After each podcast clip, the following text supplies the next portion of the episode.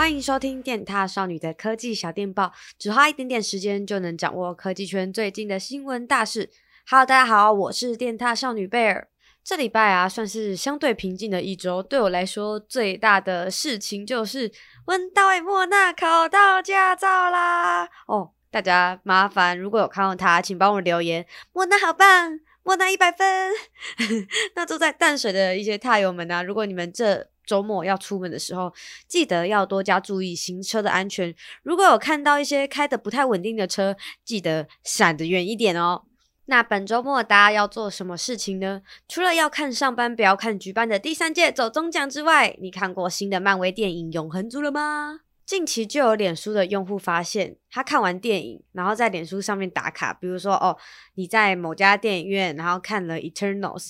然后这篇贴文哦，就会立刻被删除，而且这样的状况不是只发生在台湾，连国外也有发生哦。会是什么样的原因造成这样的情况？脸书其实没有出来解释。不过就是很意外啊，为什么会把一部就是这么红的电影，然后判断成是垃圾讯息的关键字？所以这几天呢、大家就在跟风，每个人都在贴那个打卡图，然后我也特别去试了一下。不过我的贴文就是还蛮正常，就是没什么动静，有点小小的失望。那因为我以前是读广告系嘛，我这边也想要提出另外一个观点，想要跟大家讨论一下，会不会它是另外一种行销手法？因为大家都在打卡自己被删文这件事情，结果就让更多人开始关注《永恒族》这部电影。你们觉得有没有可能呢？好啦，其实我也是自己乱猜测啦，应该就真的只是脸书的机制出错。但我觉得真的还是有炒起一股永恒族的热度，这就是真的。我就想问，有没有踏友是有试过，然后贴文被删掉的？来帮我留言下面加一好吗？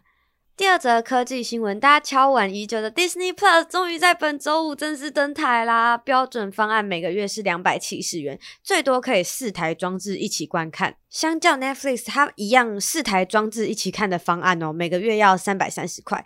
那这样比较起来，Disney Plus 好像是比较便宜一点点吼。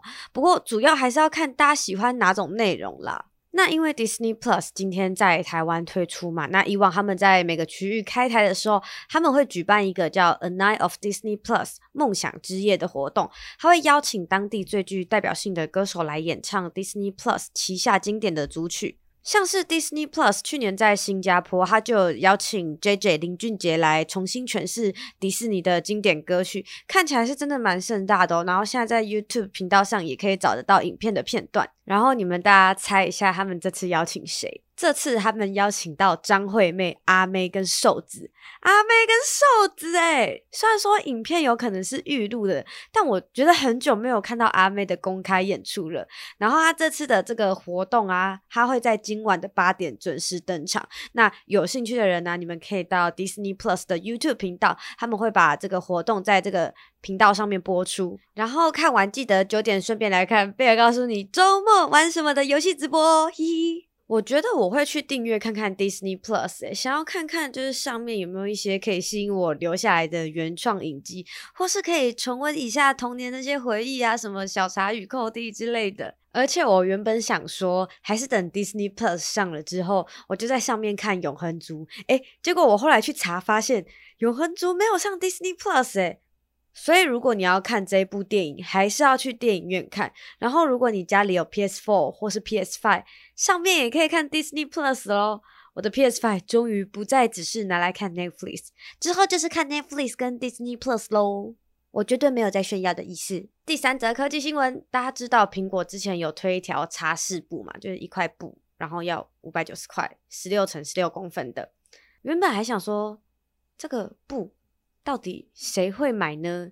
结果就自己打脸自己，你知道吗？那块布真是销量超好，卖光光。你现在要买，你要明年才拿得到货哦。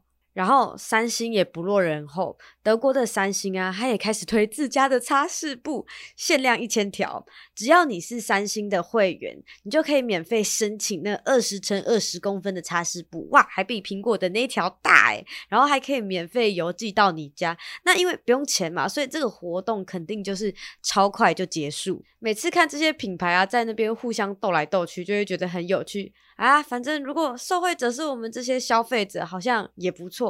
不过目前只有看到德国有这个活动啦。如果台湾也有送擦拭布的活动，嗯，应该也会一抢而空吧？那不知道之后会不会有人就是做苹果擦拭布啊，跟三星擦拭布的评测？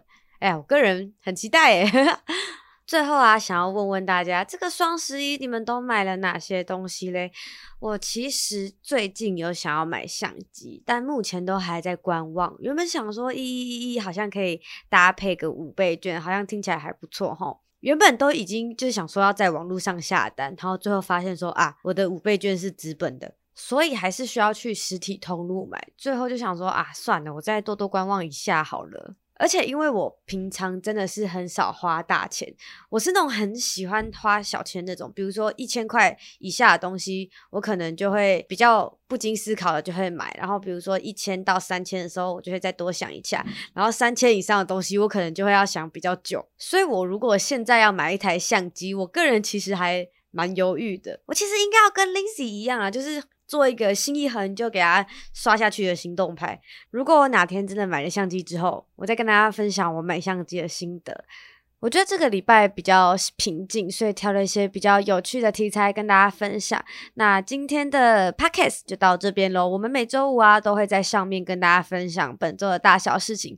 喜欢的话再记得关注我们喽。大家拜拜。